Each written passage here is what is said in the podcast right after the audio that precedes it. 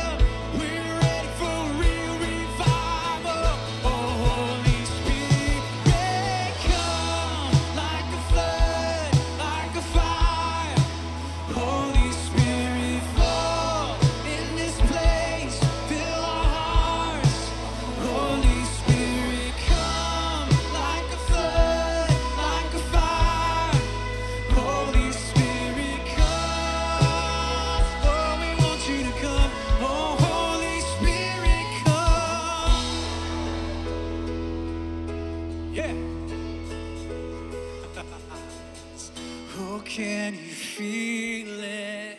Heaven is reaching. Oh, can you hear it? Our God is speaking.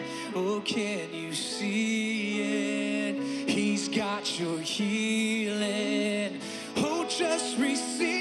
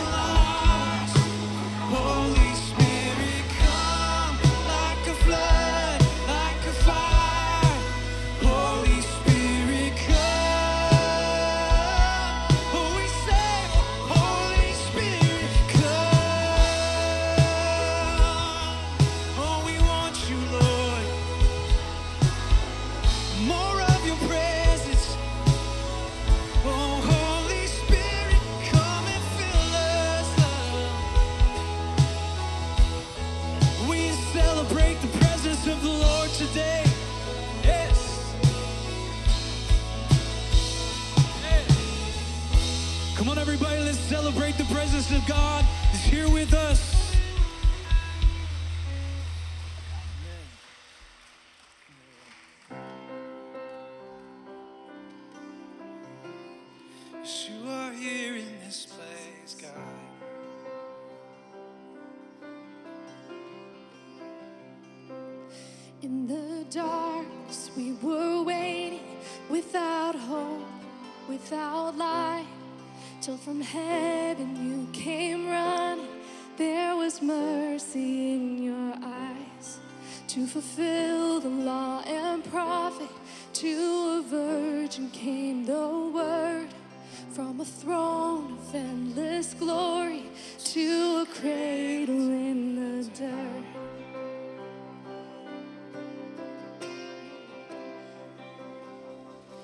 Praise the Father.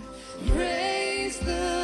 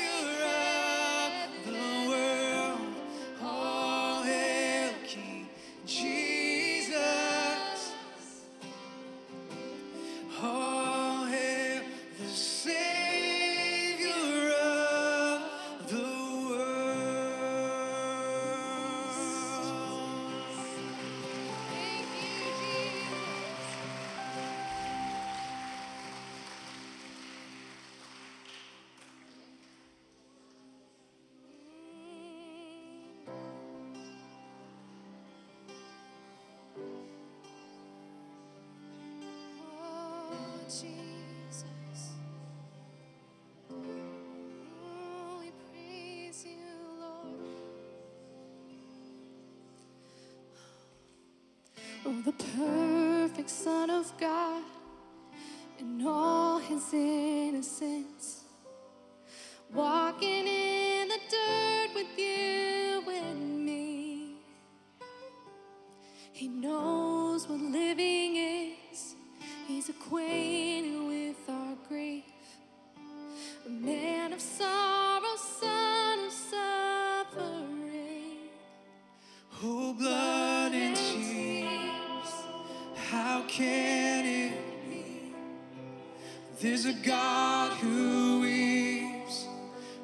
God who bleeds.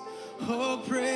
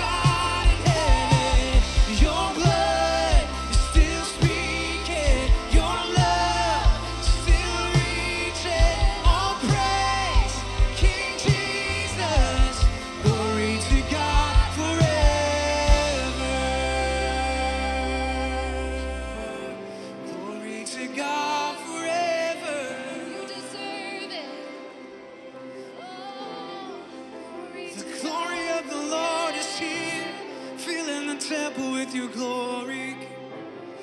Glory to God forever.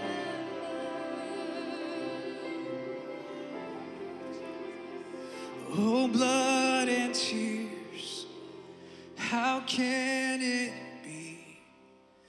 There's a God who weeps, there's a God who bleeds.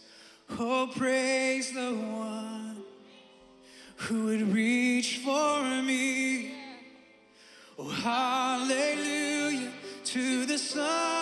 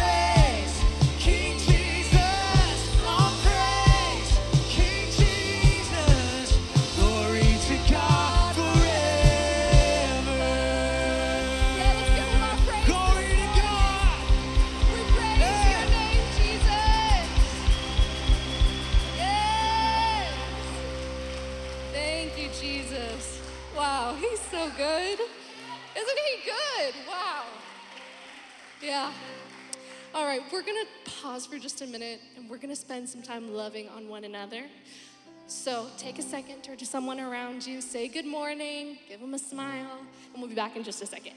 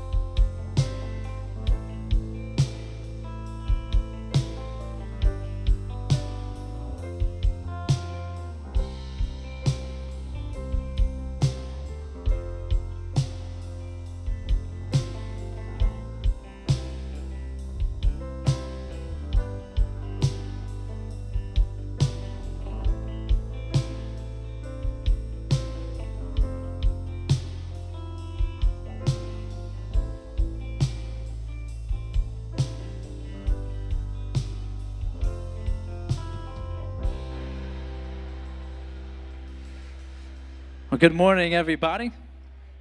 We're glad to gather again another Sunday. Before we get into the message, I just want to welcome anybody that might be new to Christian life. Maybe it's your first time, or maybe you've been coming a little while. Uh, but if you have not filled out, if you look underneath the seat in front of you, there's a card. That's just our connection card. If you haven't filled that out, and maybe again you're new, we would love for you to fill that out. And this is just a way that we can reach out to you this week and just get to know you a little bit, answer any questions you may have. And again, our heart is to help you get plugged in. We don't want you to fly under the radar. We want you to get plugged in and be known here in this church. And this is just the entryway to do that. So at some point in the service, just fill that card out. And at the end of service, we'll have a team holding buckets. You can just drop that card in there, and they'll be happy to take it from you. Uh, also, the Church Center app is something that we talk about a lot. The Church Center app is all things Christian life, like it says on the slide. It's the events are all there listed, the schedule.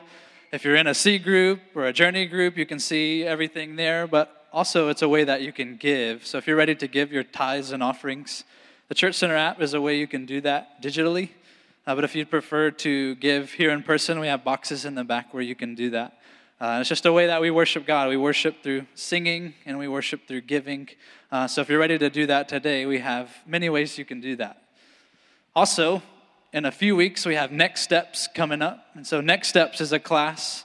It's exactly as it is called. It's, it's your next step. It's how you can get actively plugged in to Christian life and know more about the details of the church, the history, where we're going, uh, and again, an opportunity for you to ask questions and uh, this is the way that you can really get rooted and planted here at this church. Um, and this is where you can place membership. So everything happens at next steps. So take a picture if you are interested in getting to know more about Christian life. This is the way. And it's coming up in a few weeks. So next steps class happens right after church over in the ministry house. Uh, you can register or you can just show up, whatever you prefer. Uh, but everybody say next steps. Everybody has a next step and perhaps the Next Steps class is the place for you.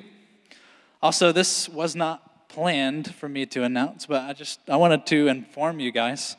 Uh, this year, my task, my challenge, my goal is to build up a college ministry presence, and so yeah, we're excited about this. and so I've been posting a little bit, and we're starting today. Today at five o'clock we're going to have our first, we're calling it just a college gathering. Uh, and this will be for any college aged person. So you don't have to be in college, but if you're right in that, graduated out of high school, you know, 22, 23 years of age, uh, we want you planted and plugged into what's happening. I mean, we just look across the nation at there's just something happening in college students. And so even before all of the college campus stuff, we, this has been something the Lord's led me to do is to get right in there with college students. And this is what I'm focusing on this year is building up a college ministry. And so we hope to just reach more college students. We live in a college town, so why not go after the campus? And so, number one, just be praying for me as I enter into this. Number two, if you are interested and you have a heart for college students, come talk to me. Let's do this together. I can't do it by myself and I need help. So if you're interested in reaching college students, come talk to me. Number three, if you are a college student or you know one, send them my way because we're going after some awesome things this year and it starts tonight. And so we're going to have food, I'm going to cast vision, we're going to pray together. Um, it's going to be awesome. So, college ministry build up is happening this year. And so come talk to me if you're interested in any details about what that might look like because it's going to be awesome. It's going to be great. I'm excited. So today we're going to continue on. We're actually finishing our Twisted series. Um, and so we're going to close it out. Pastor Ron's going to close it out. I just want to pray for us, and then we're going to jump in. So, Lord, thank you for your word. Thank you for this church. God, we thank you that your presence is here. And so, Lord, we just ask that you speak through your word today. Help us to know your word and know it accurately and give us a heart just to live it out. And so, Lord, we pray that you would just make yourself known today. And we love you so much. Open our hearts to receive what you have for us, all of us. In Jesus' name we pray. Amen.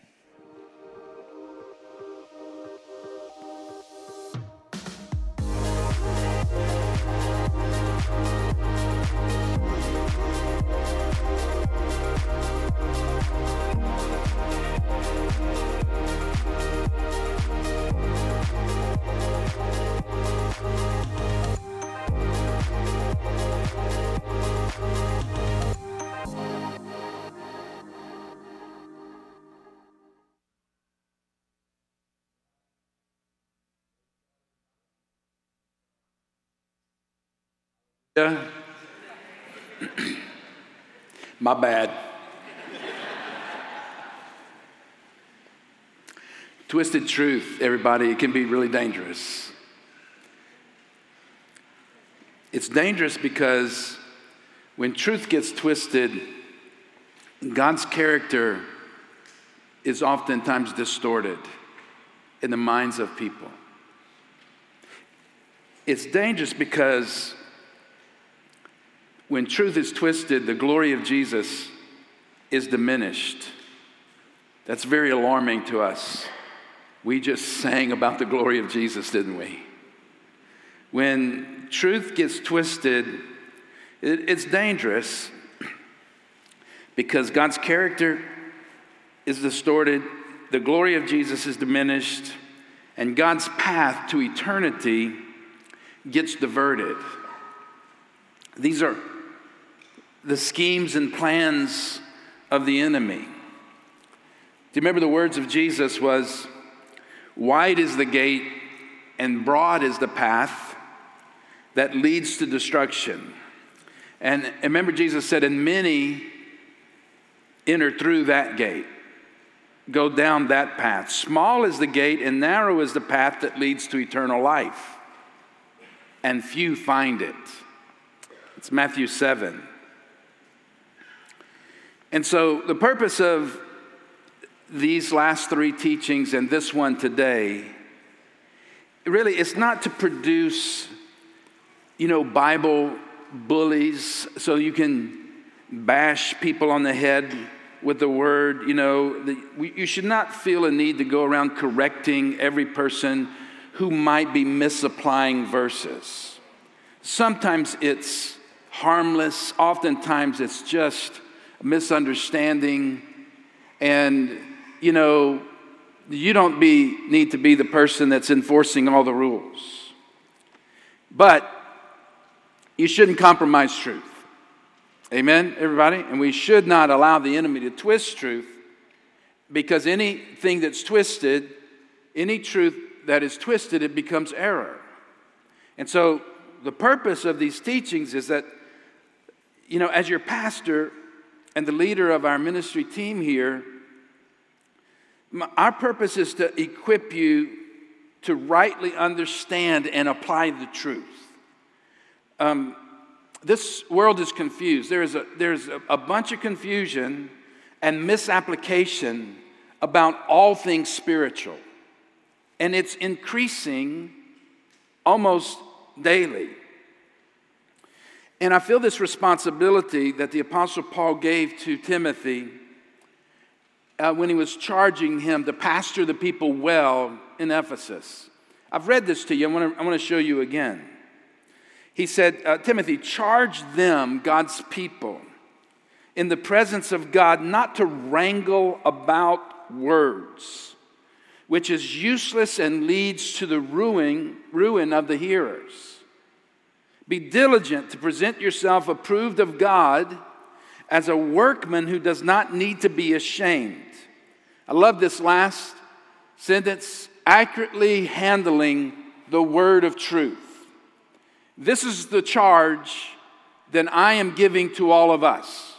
It's the charge that the Lord has given to me is that to not wrangle around on useless, un- unimportant issues that divide and cause confusion in the church. But we need to be accurate and handle the word of truth so that it's not tis- twisted. You know, um, social media has really given, I think, the voice to a lot of believers, but it also has empowered a lot of the enemies of the cross. And their goal is to attack and ruin the faith of so many. And, you know, this is a battle, this is a war, this is spiritual warfare, everybody.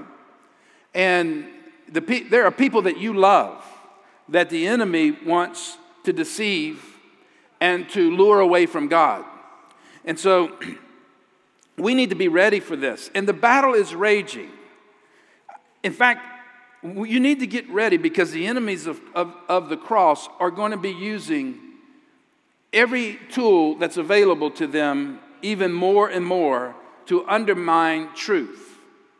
In fact, I don't know if, if you are, have, are aware of this, But you know, th- there is a um, there's a new science that has developed a system now that I think the enemy is going to be using more and more frequently uh, to undermine truth. It's called the application is artificial intelligence. I don't know how many of you are aware of what's going on right now in this realm, but it's very concerning because AI leverages computer systems and huge data sets to mimic the problem solving and, dis- decision making capabilities of the human mind.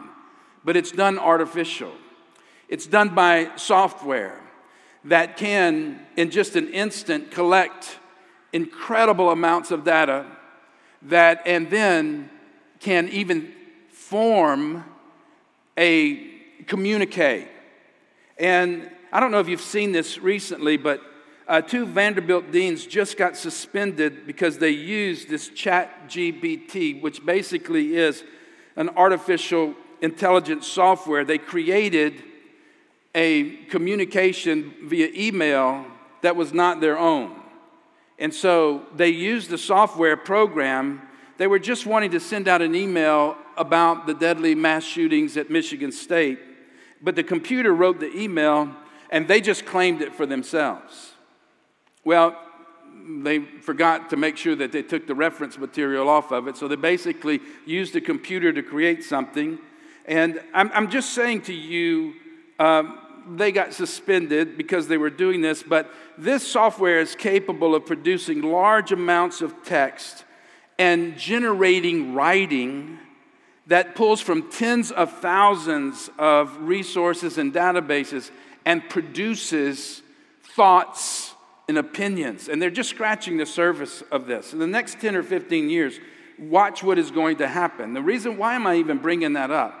I know some of you don't really care about this, but you ought to because I'm telling you that there will be acts, there, there will be opportunities for people who know any who know nothing really about the kingdom of God and about the Word of God, and they will be, be able to gather incredible amounts of data and use some artificial intelligence to start wrangling about with words. The word wrangling is just starting. And as a pastor, I'm concerned about this for us that we have to know the word and be able to rightly un- and accurately apply the word of God. And so there's nothing for you to be afra- afraid of, but we must learn how to handle the word of truth. Let me say it again. We must know how to accurately handle the word of truth. And uh, I, this next generation is going to be dealing with things that we uh, just have not really had to deal with. So, what I've said to you several times in these lessons is that there are three things that are so important. I have it on the screen for you right now. Understanding the context of whatever verse that you are looking at, whatever truth you're discovering. Interpreting scripture with other scriptures. That means you're not just going to pull out something that's, that stands alone.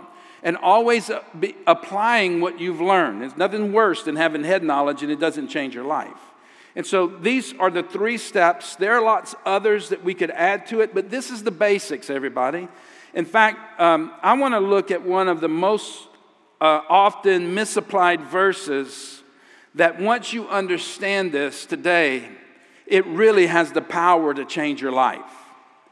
And I want to give you the context of this because uh, context is king. Everybody say that. Context is king.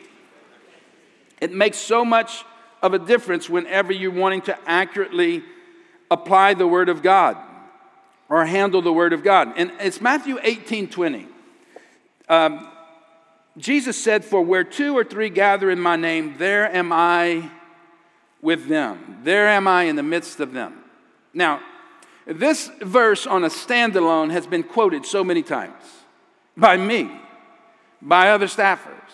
We use this whenever we're having a prayer meeting and there's only two or three here. Well, there's only two or three, but Jesus said he'd be in the midst of us. We've used this whenever we have worship nights, whenever uh, you meet in your C groups, whenever the journey groups get together. We apply this. We apply the scripture, and it's true. There's nothing that we're not twisting truth because God is present. But when you understand the context of this, it takes the revelation of what Jesus was saying to a whole bigger, deeper, more powerful level. Hello, everybody. We're barely scratching the surface whenever we just make this application. Well, Jesus said He's with us. Well, why did Jesus say, when two or three are gathering together, I'm there with them? In order to understand this, we need to understand the context of it. Now, let me just do some Bible teaching for you just a little bit here, everybody. So, so you do realize that chapters and verses are not inspired by the Holy Spirit, they were created by man. And when you read through the Bible, it, it, it kind of works against getting context because we, and we're reading one verse at a time and one verse at a time, one verse at a time, and oftentimes we don't understand the context of paragraphs, of thoughts. And I don't know how many of you know what a pericope is. You know what, you know what a per- pericope is? It's not a word we use very much, but when you read through the Bible, like many Bibles, they will, they will, they will separate out paragraphs with the use of a pericope, which is basically a man made heading that describes what is underneath that paragraph. And so in, I didn't bring my Bible with me this morning. I have just my notes on my iPad, but it, some of you have this in your lap right now. In your, in your uh, print Bibles, you'll see pericopes, and they're placed there by the translators that help you see where the paragraph or where thoughts. They have to be careful because those pericopes are not inspired. I wouldn't build your life around somebody who's just categorizing verses. But it's important for you to understand it's important for you to understand paragraphs whenever you are studying anything and, and also when you're studying the Bible. In fact, the pericope in my Bible that I have at home, that's the heading over this paragraph, is that pericope says, a brother who sins against you. Okay, so that begins that pericope was well placed there because that's the beginning of this paragraph. Let's read the whole context because that verse, chapter 18, verse 20, is the last sentence in that paragraph. And so it begins here with Matthew 18. If your brother or sister sins, a lot of translations says sins against you. The context here is a sinning against you. If a brother or sister sins against you, go and point out their fault just between the two of you. This is Jesus speaking. If they listen to you, you have won them over. But if they will not listen, take one or two others along so that every matter may be established by the testimony of two or three witnesses. Verse 17 If they still refuse to listen, tell the church. So, this is one of the few t- times that Jesus specifically talks about behavior in the church that he had not established but was going to establish. Tell it to the church. We're part of the church. We are a local church that's part of the bigger church. Amen? And if they refuse to listen even to the church, treat them as you would a pagan or a tax collector. Verse 18, another very commonly misapplied scripture. Truly, I tell you, whatever you bind on earth will be bound in heaven, and whatever you loose on earth will be loosed in heaven. This is within the context of division and conflict in the church. Look at the next verse. Again, truly, I tell you, if two of you on, on earth agree about anything they ask, it will be done for them by my Father in heaven. Have we, has he left the context of resolving conflict in the church? You might think he has, but he has not. And then the last verse, which is our verse today for where two or three gather in my name, there am I with them. So, Jesus is speaking about showing up in his presence manifesting when there is conflict and division that needs to be healed. And that there is a powerful uh, opportunity for us to agree together and see the power of prayer basically destroy the work of the devil that's trying to discourage and, and, and divide God's people. So there's the context. Now, if context is king, and that's the immediate context, let's back out, everybody, and get another greater look at, at the greater context. In fact, if you go all the way to the beginning of, of Matthew chapter 18, the very first paragraph is another very common passage of scripture where the disciples came to Jesus and said, Who's going to be the greatest in the kingdom? They wanted to be. And you remember this story Jesus got a child, put him on his lap, and he said, This is one that if you're going to be like him, you're going to be the greatest. And he talked about humility as a child. And so, and then Jesus said, Don't cause these kids to stumble. Don't cause these little ones to stumble. That's paragraph two. It begins in verse six. If anyone causes one of these little ones, those who believe in me, to stumble, it would be better for them to have a large millstone hung around their neck and drowned in the depths of the sea. Woe to the world because of the things that cause people to stumble. We're looking for the context, everybody. Such things must come, but woe to the person through whom they come. So, Jesus is being very aggressive here with his verbiage.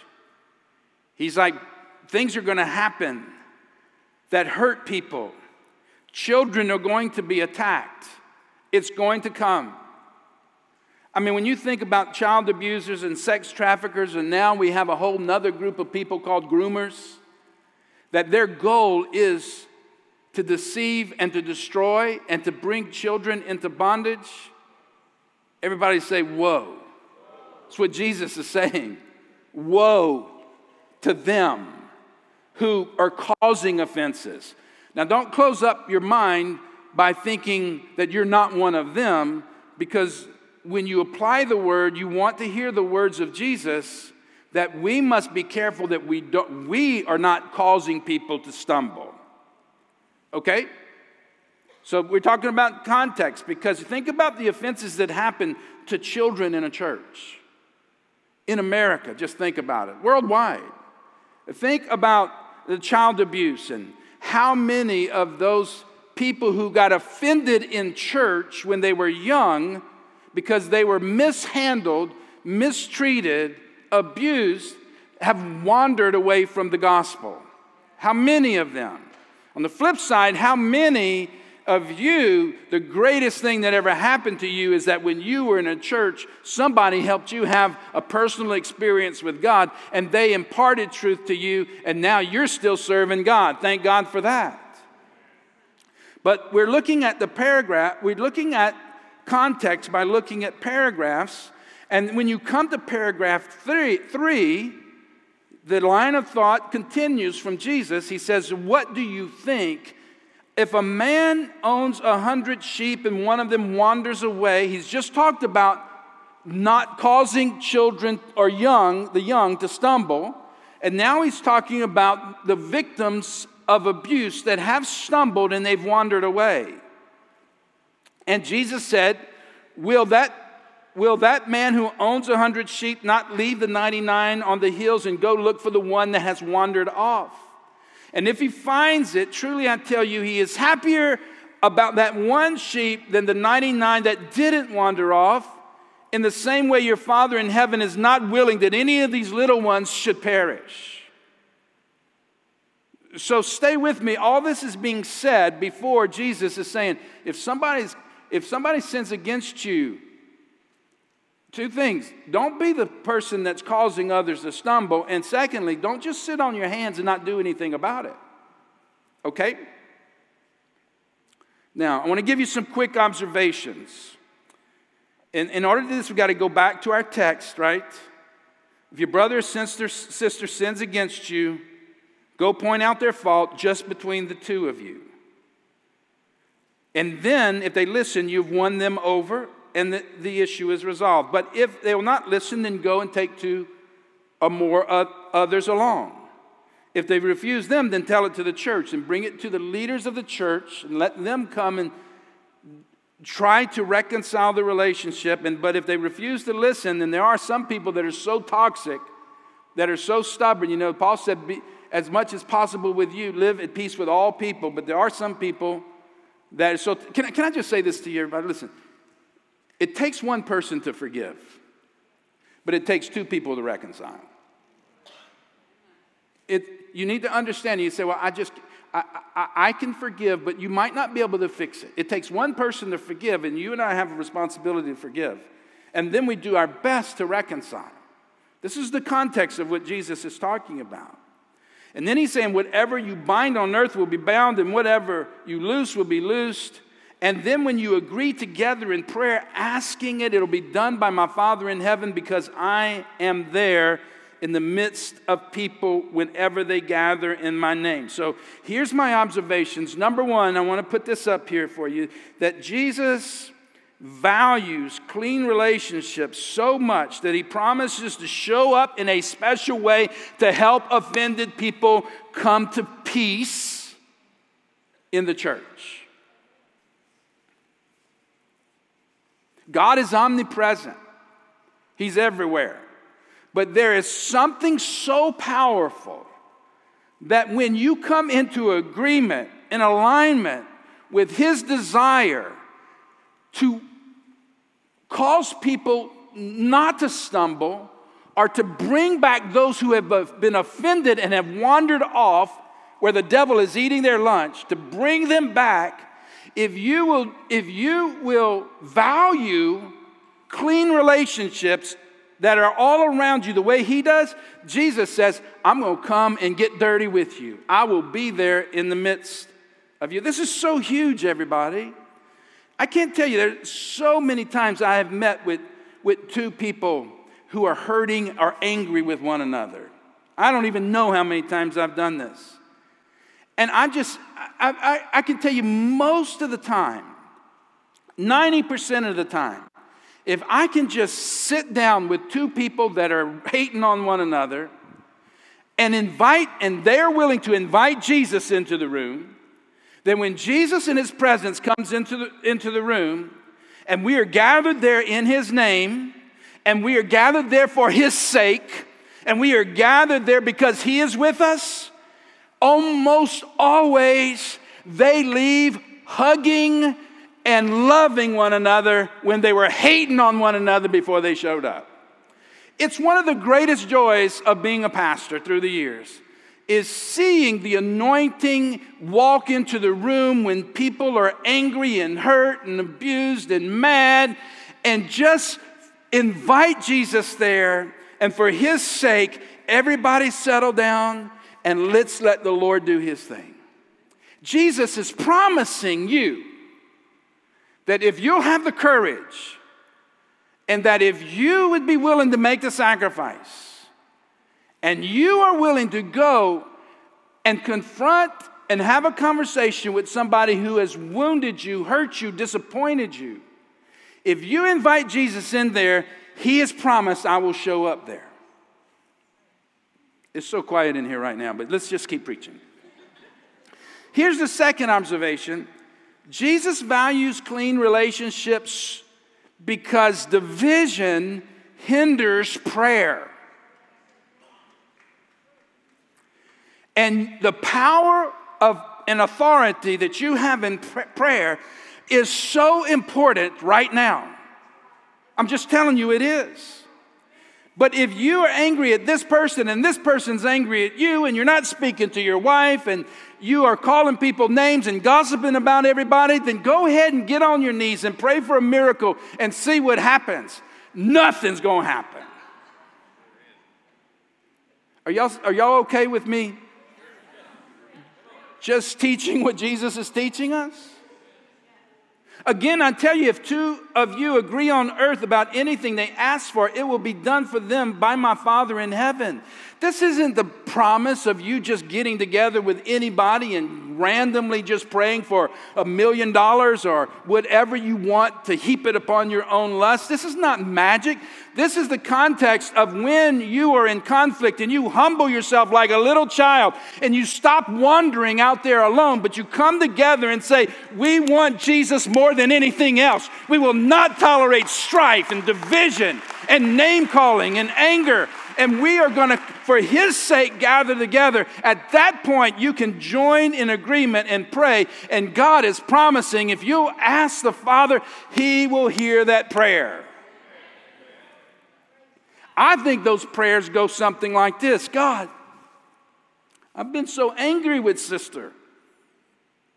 Or this guy, I've been so angry. God, please forgive me and heal my heart. And give us, brothers and sisters, a future together.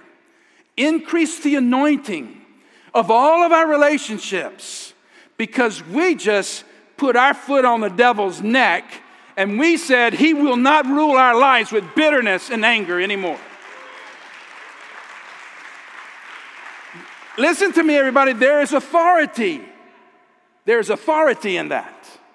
And Jesus is telling us that it's so because at that point you become able to bind and loose. Look, look, look at 1 Peter chapter 3, verse 7. Husbands, in the same way, be considerate as you love your wives and treat them with respect as the weaker partner and as heirs with you in the grace of life so that nothing, so that nothing, so that nothing, so that nothing will hinder your prayers.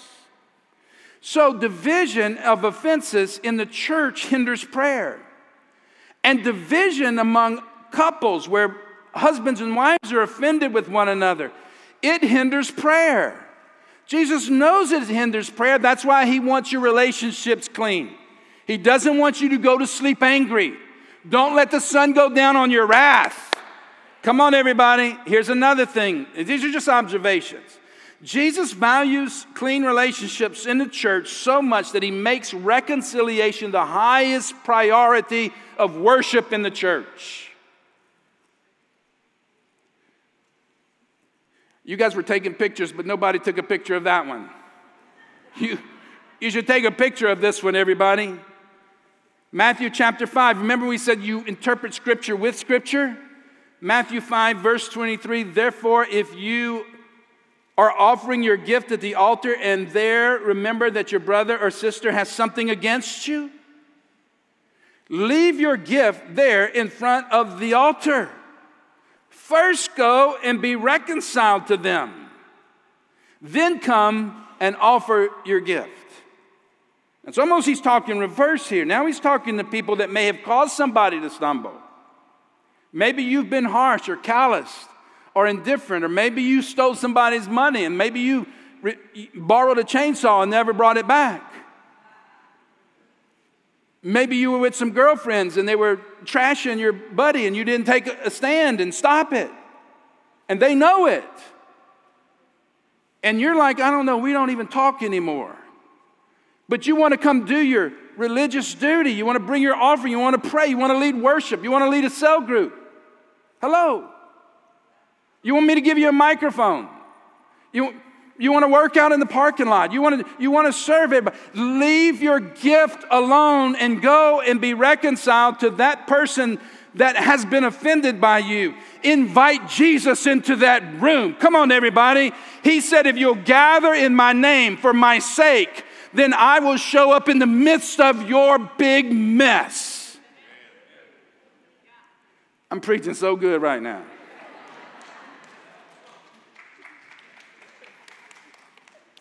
First go, be reconciled to them, then come and offer your gift. All right, everybody. I love this promise. I love when I'm at a prayer meeting, Jesus shows up. I love at worship nights, Jesus shows up. I love when I'm gathered with two or three people and we're just kind of hanging out, studying the Bible. I love that Jesus shows up.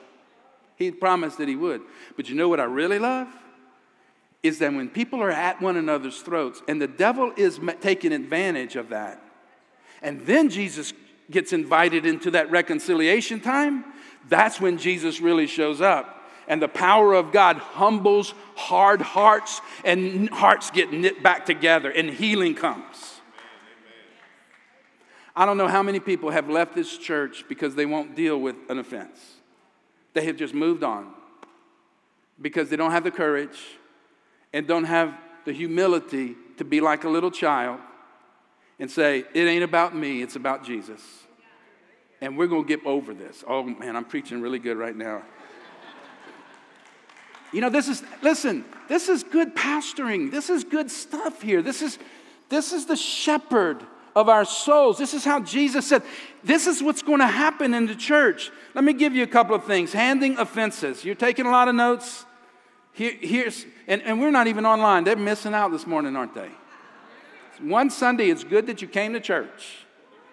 It'll be online uh, later this week. Comcast busted the cable out there, but we having church anyhow. We ain't bound. Jesus rules the airwaves anyhow, everybody. What is an offense? It, an offense is a hurt or injury that comes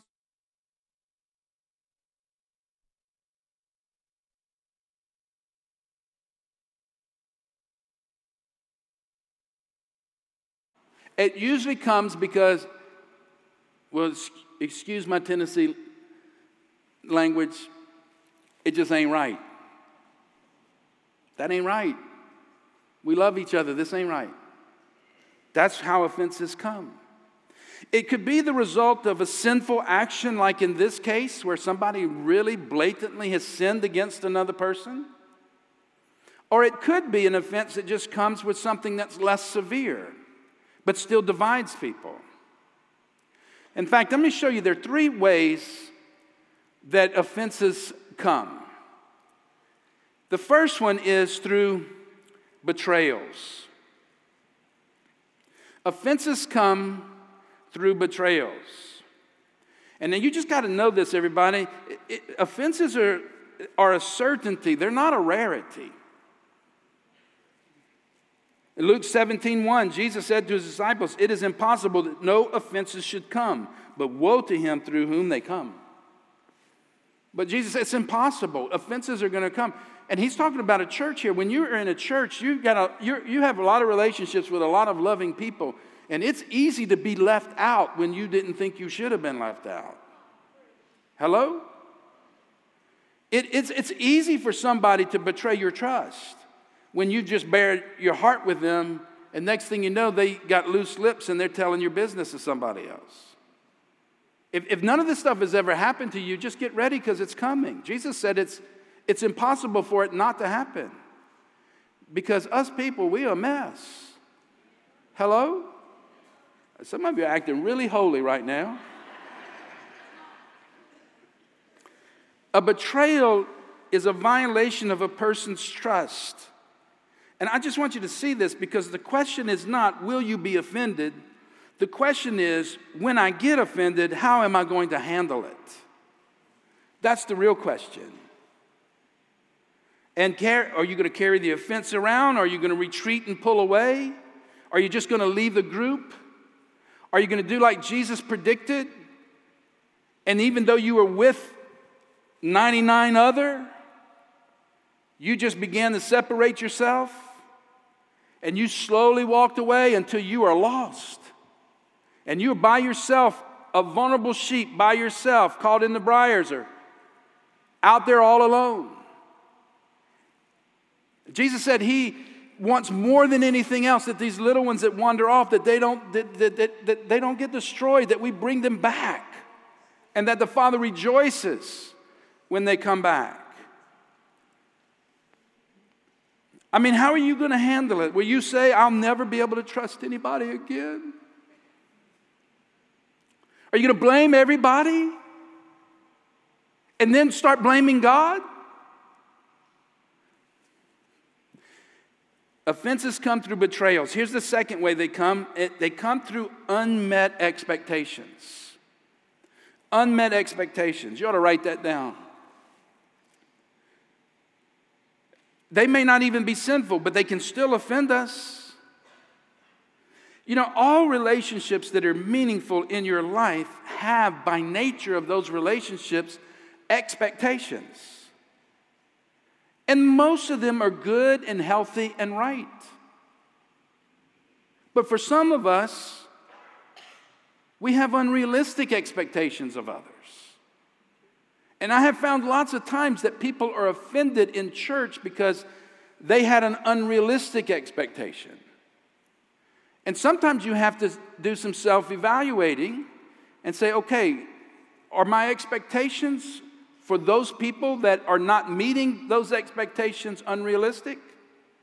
And if they're not, they're, if, they're, if they are realistic and they just drop the ball and you got your feelings hurt, then you have to decide how are you going to deal with this? Because the question is not if you're going to be offended, it's going to be how are you going to deal with it when you do get offended? Okay, so some of our expectations are unhealthy because they're unrealistic. You guys know what I'm talking about. I don't think I need to give you examples, but you know, I didn't get invited to the party. Nobody showed up at the hospital when I was sick. I posted it on, online. How about this one? This is a common one. She never returns my text. Pastor, I've texted her for three days and she's not returning my text. Well, maybe Comcast cut her cable.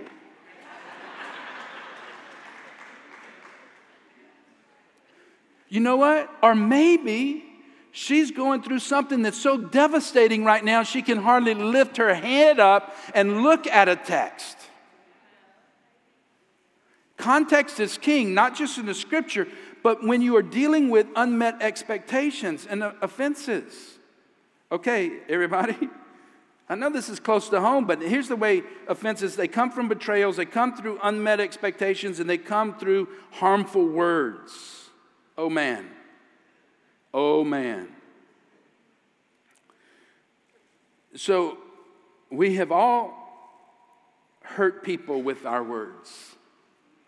In fact, I guarantee you that you have been hurt with just frivolous words. Remember what the first foundation scripture we read today is don't wrangle about with words, useless words that cause the ruin of relationships. Be arguing about things that don't matter because you want to win the argument. The Bible tells us that life and death are in the power of tongue, and such a small thing causes so much damage. And you know, I, you know, I'm, I am, I am by nature a joker and a teaser, and Carrie is, Carrie loves sarcastic humor. That's sick. And and I have a church full of people that are just like her. I'm like, that was sarcasm. Is that a joke or an insult? Sometimes it's both. That's the problem with sarcastic humor.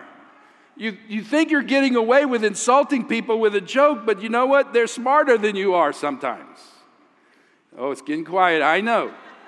But there's been so many times I said, you know what, I didn't, I didn't mean that. And you know what, you know what, one thing I hate to do, I mean, I, I literally hate to do, and I've had to do this on more than one occasion in all the 40 years that I've been pastoring, is I hate to have to go to somebody because I portrayed something they told me in confidence and own it and say, I told your secret to somebody. And I know I hurt you. Will you forgive me? Woe to those who cause people to stumble. But we all do. We all at some point are, are the offender or the offended. And in, the ch- in church relationships, this is why people are leaving church because, because their expectations are so high, and rightfully so. We expect one another to walk in love and forgiveness with us. But we have to have context of what's going on, everybody. Listen, this is so important. You have to decide before you are offended that you are not going to allow the spirit of offense to dominate your life and so become so you become so connected with this thing that that you're not comfortable unless you are walking in offense. Or you're just walking around looking for everybody, expecting everybody to betray you and and hurt you. That's no way to live. Jesus wants us living in agreement. He wants us to have the power of the promise. And that is when you gather in my name for my sake, then I will be there and you can pray in agreement and boom, your father is going to do it. And you can bind the devil and he's bound. And you can loose love and forgiveness and it's loose because you have authority because you refuse to walk in offense. The healthiest churches in America and around the world are churches that understand this. And I, can I just tell you, it's a it, shame on us that we invite Jesus into the middle of our room, but we got people in this building that we won't even talk to because we're mad at them or they, they hurt our feelings. And I will not be so. We ought to all be on our faces, on our knees, thanking God that He loves us and He's forgiven us and He's given us another chance. And, and he overlooked our shame and our sin, and he still loves us. And, he, and when we wandered, he went after us. He left the 99, and he didn't leave us in the, in the briars, in the thicket. Let me tell you something the best thing that ever happened to you is Jesus, and he has forgiven you and changed you, and he's committed to you. And the best thing that you can offer one another is the same spirit that I'm here with you through thick or thin. And I refuse to let the devil offend us and cause us to live in strife with one another.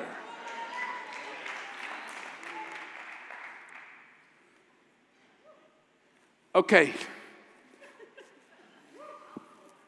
Let me give you five guidelines for resolving conflict. You got to know what to do. I just ask you, how do you handle offense? It's not if, it's when. Okay, here's the when. When somebody offends you, of course, I've already told you the big one. The big one is invite Jesus into that. Don't, don't separate yourself from Jesus because he doesn't want his church to be that way. So you got to invite Jesus, but here it is Number one, don't ignore the conflict, address it. I want you writing these down because this will make my job easier. Just kidding, this will help you get free. Because you know what? At some point, you and I are going to talk through these things when you are mad at somebody, maybe even my wife because she was sarcastic with you, or maybe me because I cracked a joke that you didn't like. Don't ignore the conflict, address it. Everybody say that with me. Don't ignore the conflict, address it. This is what Jesus said. If you bring in your gift to the altar and you know that somebody's got an, a, an attitude towards you, drop it and go get it right then. Resolve it. Stop and go. Stop and go. Address it. Jesus said, it, when your brother or sister has sinned against you, you go to them. Okay? It always starts with just you and Jesus address it in prayer. My encouragement is ask your, if you're married and your, your spouse is a believer, ask him, will you just pray with me? I'm having a hard time dealing with this offense. Oftentimes, I've seen people with their prayer partners deal with it with one another, and they're like, you know, this is just an unmet expectation. This isn't like they stole my kids' money, my, my kids' college money. This is just, you know, I'm offended, and you can deal with it then, but you still got to address it. If you can't get it cleared out of your spirit with just you and Jesus, then you have to go talk to the person about the conflict.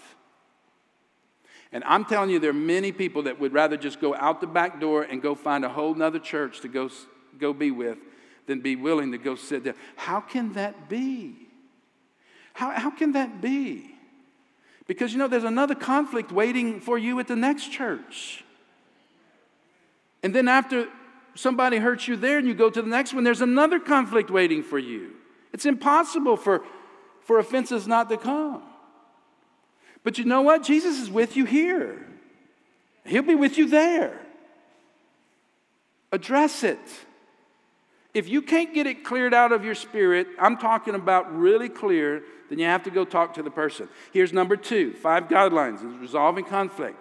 Don't exaggerate the conflict. Solve it with the least amount of publicity and public scrutiny as possible.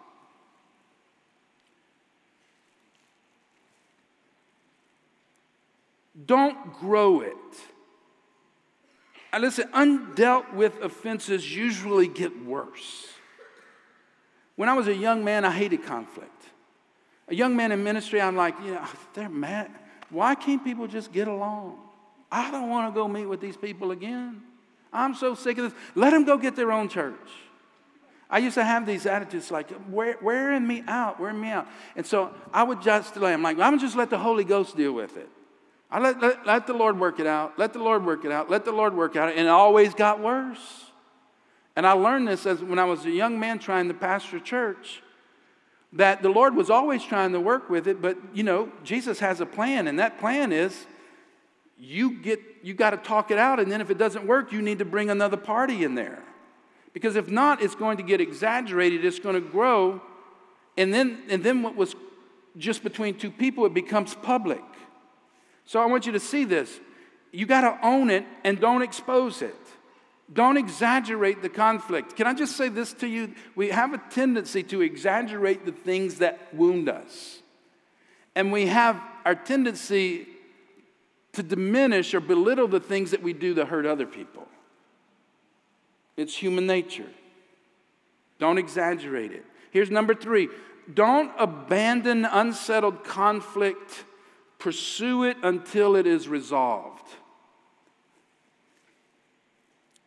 The first attempt to get something right might not last. But I'm just encouraging you don't, unbo- uh, don't abandon unsettled conflict.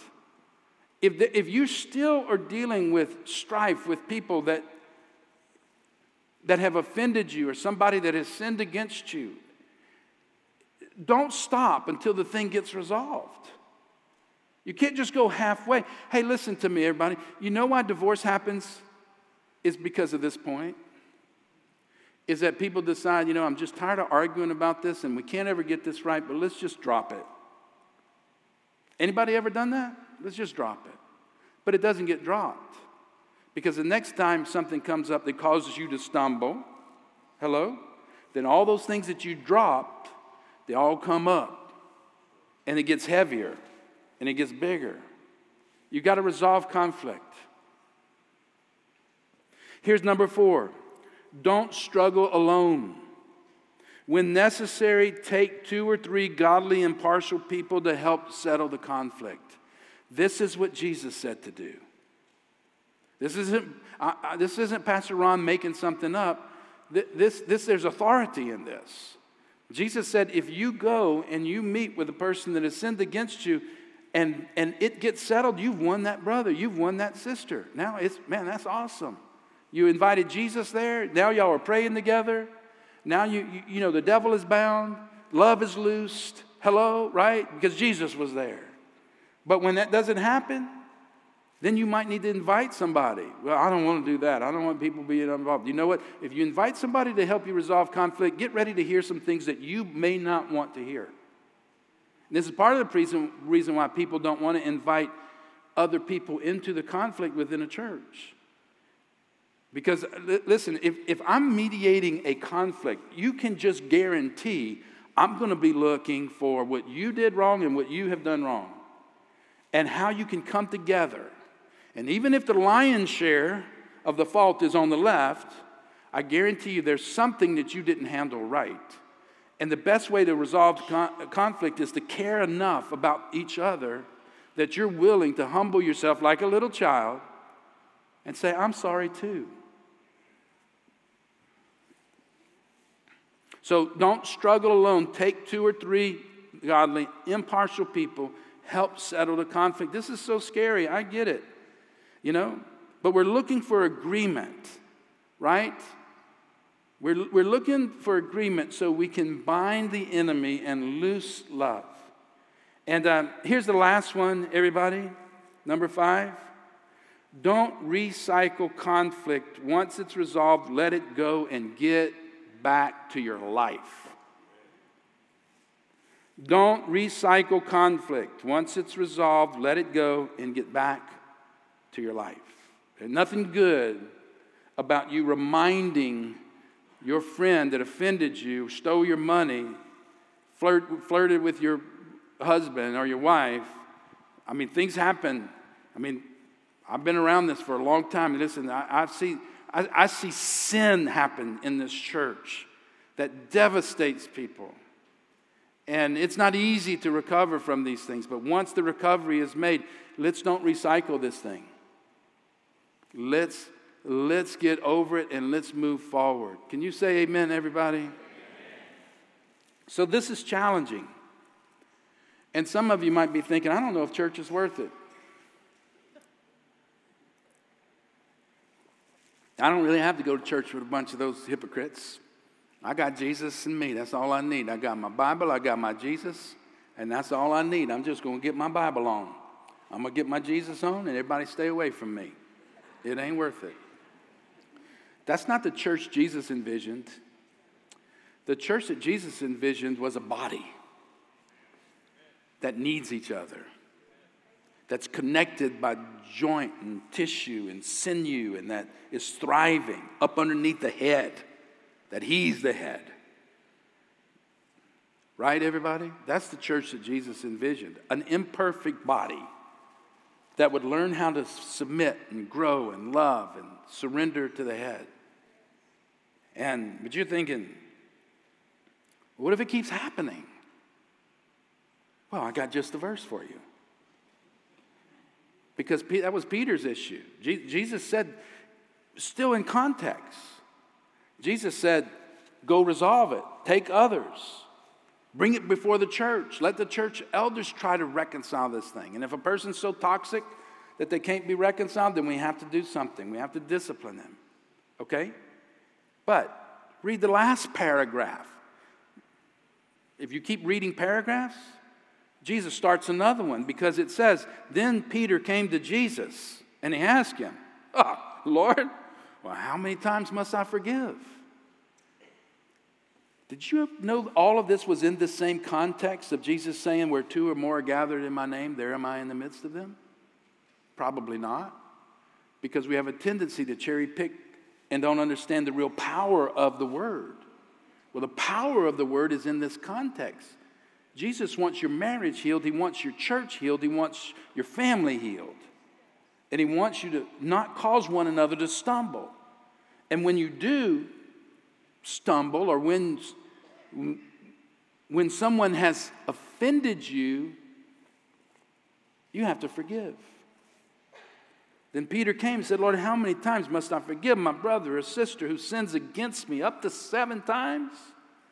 This is so famous, you know it. Jesus answered, I tell you, not seven times, but 77.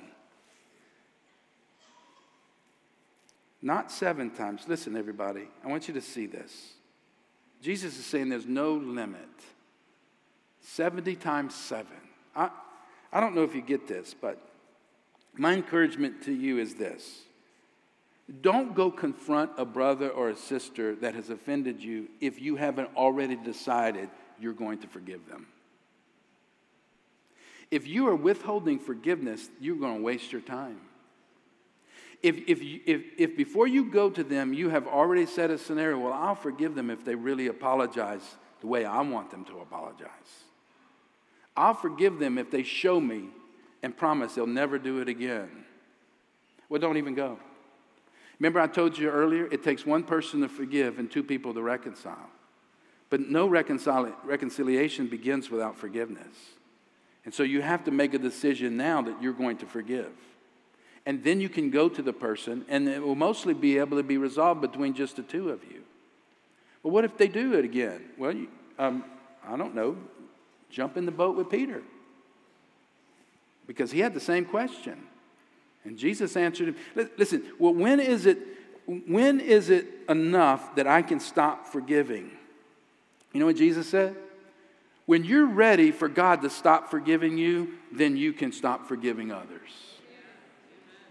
Are you ever going to be there? Are you ever going to be so holy in your relationship with God that you would say, Lord, you never have to forgive me again for the rest of my life. In fact, if I break your trust, just go ahead, send me to hell. Does anybody want to live like that? Then why would you expect that of other people? Why would you put a limit on other people offending you when you don't want God to have a limit on how much He loves you and is willing to forgive you? All right, let's stand together.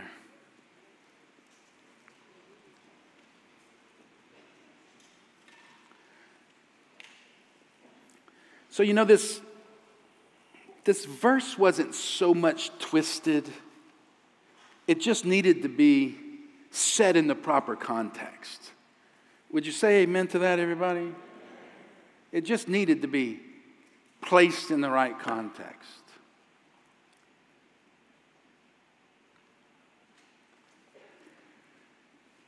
There's two people in the room that we're talking to right now, and it's, it's those of you that have a tendency, you're kind of like a bull in a china cabinet, you know, you, you just bumping into everybody. And maybe your attitude is, well, I don't care. They need to get over it. This is just the way that I am. That's not going to work very good in the church.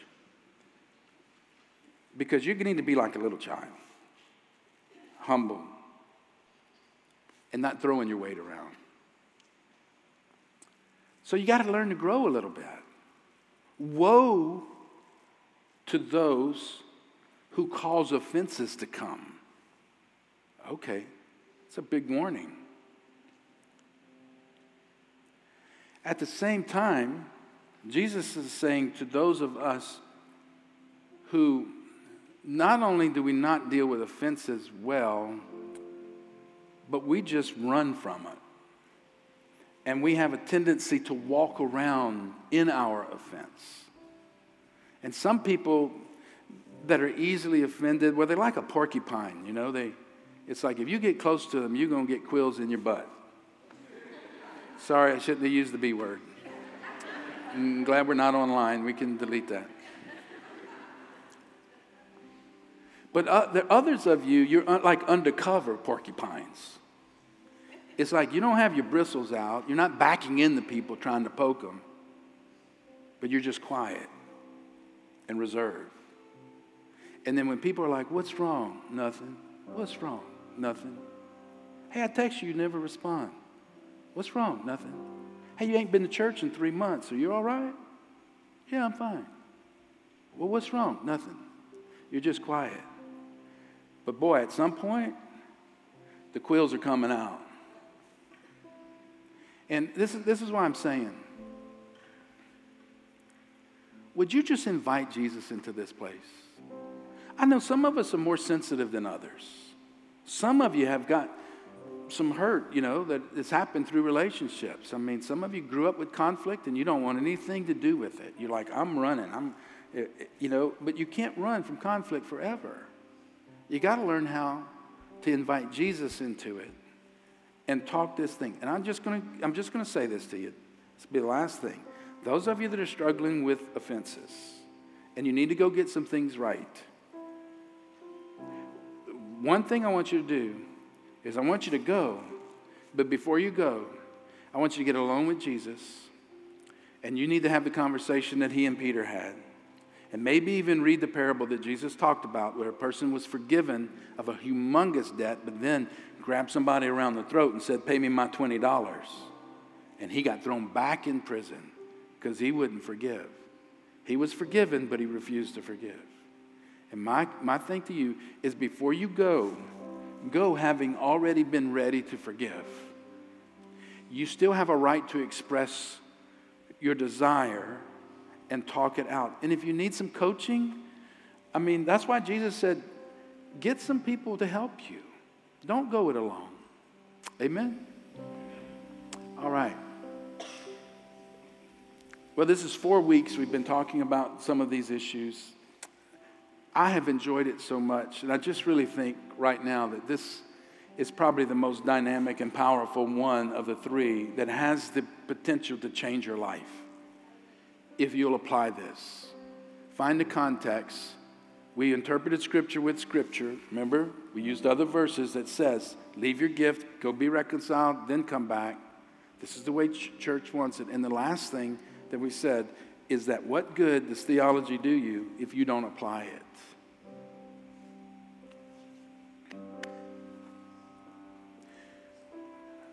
These lights are so bright I can't see your faces. Yeah, oh, y'all still out there.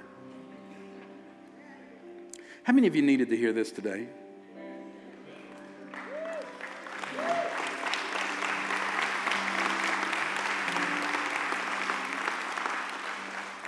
Okay, let's, let's, let's answer a different way. Don't clap. I want you to raise your hand. How many of you needed to hear this? Let me see your hand.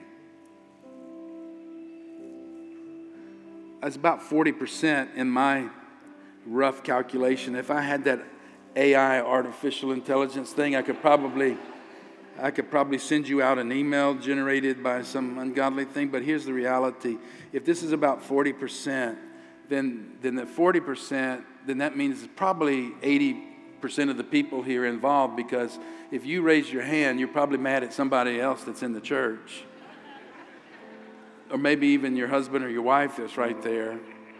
And so there's probably going to be a lot of turnover I mean, not, I don't want you to leave the church because of this sermon. I just want you to come back next week really healthy, smiling, happy, and bring in your gift to the altar because you have prayed in agreement and you have bound the devil in loose love. Come on, everybody. And you are doing it for the sake of Jesus. That's what I want you to do. Amen. Hey, if you really are glad that there's no limit to how much He's willing to forgive you for the rest of your life, Give him a big ovation of praise, everybody. Thank you, Jesus. Hallelujah. And if I offended you in my preaching, please forgive me. And if Carrie's funny sarcasm has offended you, then forgive her, and life will be a lot better for all of us. God bless you, everybody. Have a great Sunday. Go deal with your offenses.